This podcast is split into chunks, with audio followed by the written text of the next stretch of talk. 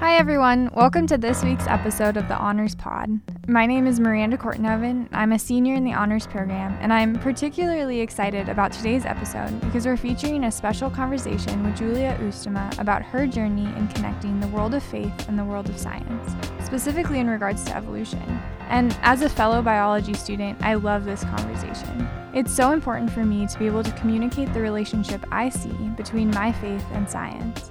And this is something that I consider regularly in my studies. I have so much respect for the way Julia approaches this sometimes difficult conversation, and I'm super excited to hear this interview.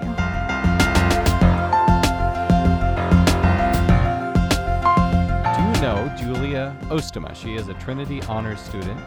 She wrote a poem for an honors seminar taught by Dr. Tianto, Dr. Carlson. And this poem brings together science and theology and skill with language and community involvement. I'm excited to say it's recently been published in an issue of the magazine God and Nature. You can read it for yourself online. And before Julia talks us through some of the risk, some of the adventure in writing this poem, here is the work itself, read by the poet herself. That God is sovereign, that everything that happens happens for a reason. From the smallest occurrence to the biggest disaster, it's all part of His perfect plan. Your stubbed toe, your cancer diagnosis, your spilled coffee, your failed marriage.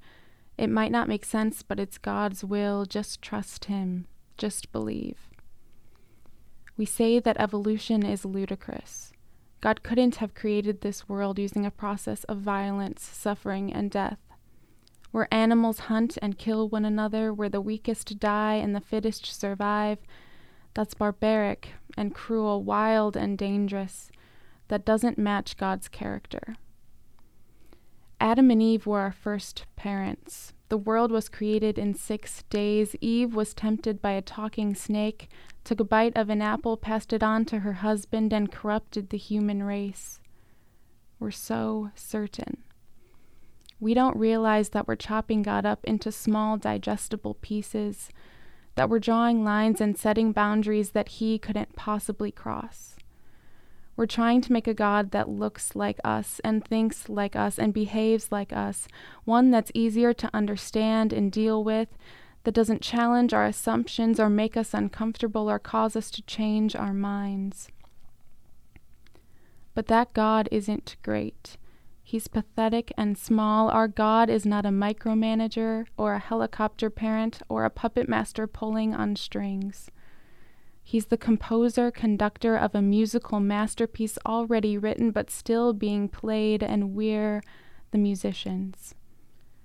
We've been invited to join the Creator in making music, beautiful music, music that frees the captive, welcomes the outcast, pursues the lost and the lonely, that heals hurting hearts, restores rocky relationships, brings beauty out of brokenness even when we insist on playing the wrong notes, coming in at the wrong times, finding our own way, the conductor knows what he's doing.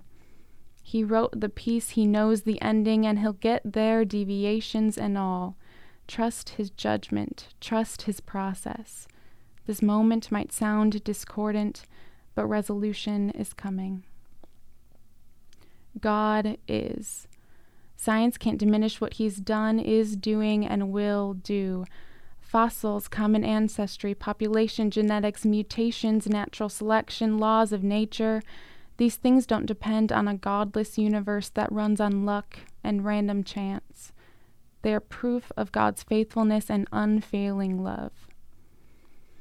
Our God is ferocious and gentle and magnificent admire his creation, get lost in the music, laugh and dance and shout and sing, ask the hard questions, seek understanding.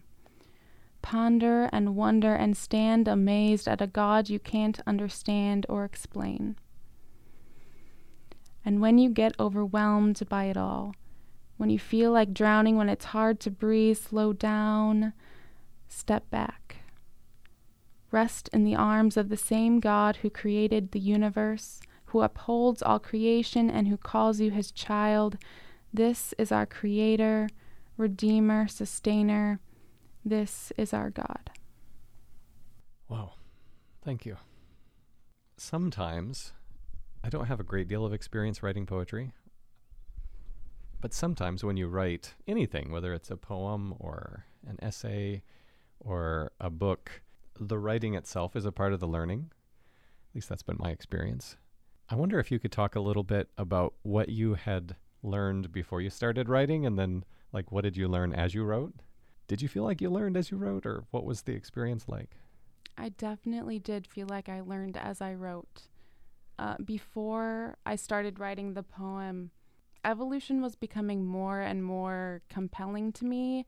As a scientist, as a biology major, um, I was learning more and more about the science of evolution. Um, and so that was becoming more compelling to me.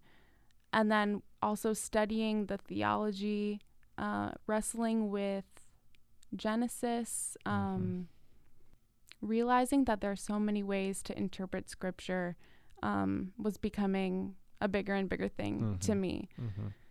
And so as I wrote this poem, going into this poem, I was realizing that God was a lot more complicated than I thought. Mm-hmm. And then when I wrote this poem, I had a bunch of questions. I still had a bunch of questions.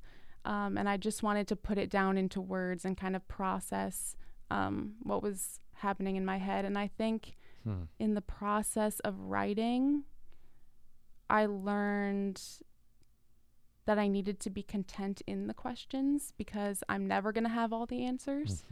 so, learning to sit in the questions um, and kind of trust that God is good and God is faithful, even when I don't get it. Um, that's what I learned when I was writing. Mm-hmm. Something that struck me in listening to you read that that I think I'd forgotten since the last time I've read this um, was that the the theology your poem casts is not a theology in which we are spectators. We're involved. God puts us into the middle of creation, and you know the Genesis account says God gave Adam this task to name the animals and then watch to see what he would name them. There's this kind of involvement that's really frightening, actually, or risky or adventuresome. I don't know. Depends on your mood that day. So that place of non that place of involvement is super challenging, and I'd rather be a spectator most days. You know, I'd rather be up on the back row of the stadium watching instead of being the player. But I, I wonder how this poem and, and writing this poem like positions you, involves you. So here's how I want to ask that in particular. I'm, I'm wanting to get at the kind of risk that you feel as you write, as a poet and as a scientist, and then as a devout person. Um, all that mixed together, right? Um, you're in the midst of it. You're in the middle of it as you're writing. Could you talk a little bit about what you are between or, or what you're among as you're writing this poem? What are some of the forces or people or communities that you feel like, wow, I'm in the middle of this? I think the biggest thing was growing up, I belonged to a family and a church where evolution was not an option. Um, we interpreted scripture literally, and Genesis meant what Genesis said. And so coming into Trinity and being exposed to the different perspectives and different options and studying evolution and being a biology major, um, I kind of found myself stuck in between like the worldview I grew up in and the mm-hmm. worldview I was being exposed to. Mm-hmm. Um, and like all the questions and all the tension that comes with that um, and trying to figure out like what I believed and how I fit in. So that doesn't sound like an easy place to be. When I'm in a place like that myself, I think I look around for guides. I look around for p- other people who have sort of figured some of these things out before in their own context, and then I say like, "How'd you do that?" And then I try to, you know, do something similar. Um, when you're writing poetry, I I hear, I think, like lots of voices in your poem, lots of guides, lots of people who've been important for you. And they kind of speak through you here, if I'm guessing right. And you can tell me if that metaphor doesn't work here. But yeah, are there multiple voices? Can you identify some of the voices as you read it again, listen to it again? Yeah, there are definitely multiple voices coming through in my poem. I think I didn't even realize how many voices there were until I just read it again and like was thinking.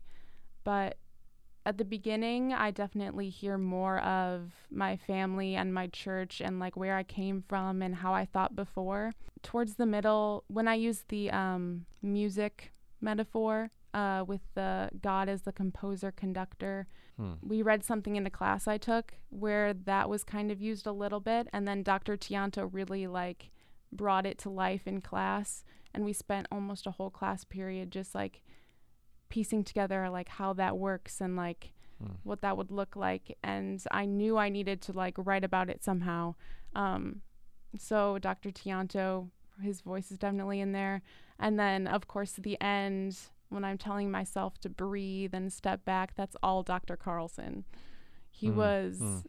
i struggled so much in the questions at some points and he was always there like take a breath like take take a step back like remember to breathe it's like okay Wow. Yeah. Well, that's rich.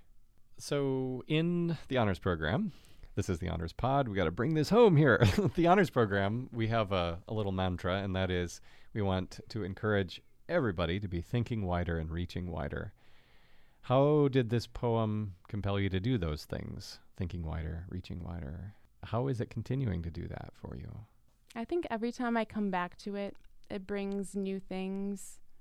I read it so much and I was working on it so much like at the time that I like didn't really process it anymore. Hmm. Um but I think even being able to bring together the biology and the theology and the poetry together Mhm. um, was really fun for me. And as a biology English double major now, um, I felt like it really allowed me to use the my gifts um, and think.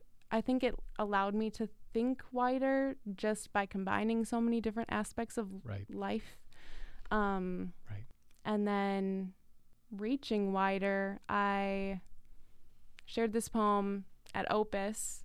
Um, Dr. Carlson and Dr. Tianto convinced me to. Mhm. And then now it's published online out there. on God and Nature magazine. So, Yeah. yeah, it's crazy, but Yeah, that's a reach. Uh, each step along the way, writing the poem, presenting it, you know, to your class, presenting it at Opus, pre- you know, getting it published, definitely reaching wider.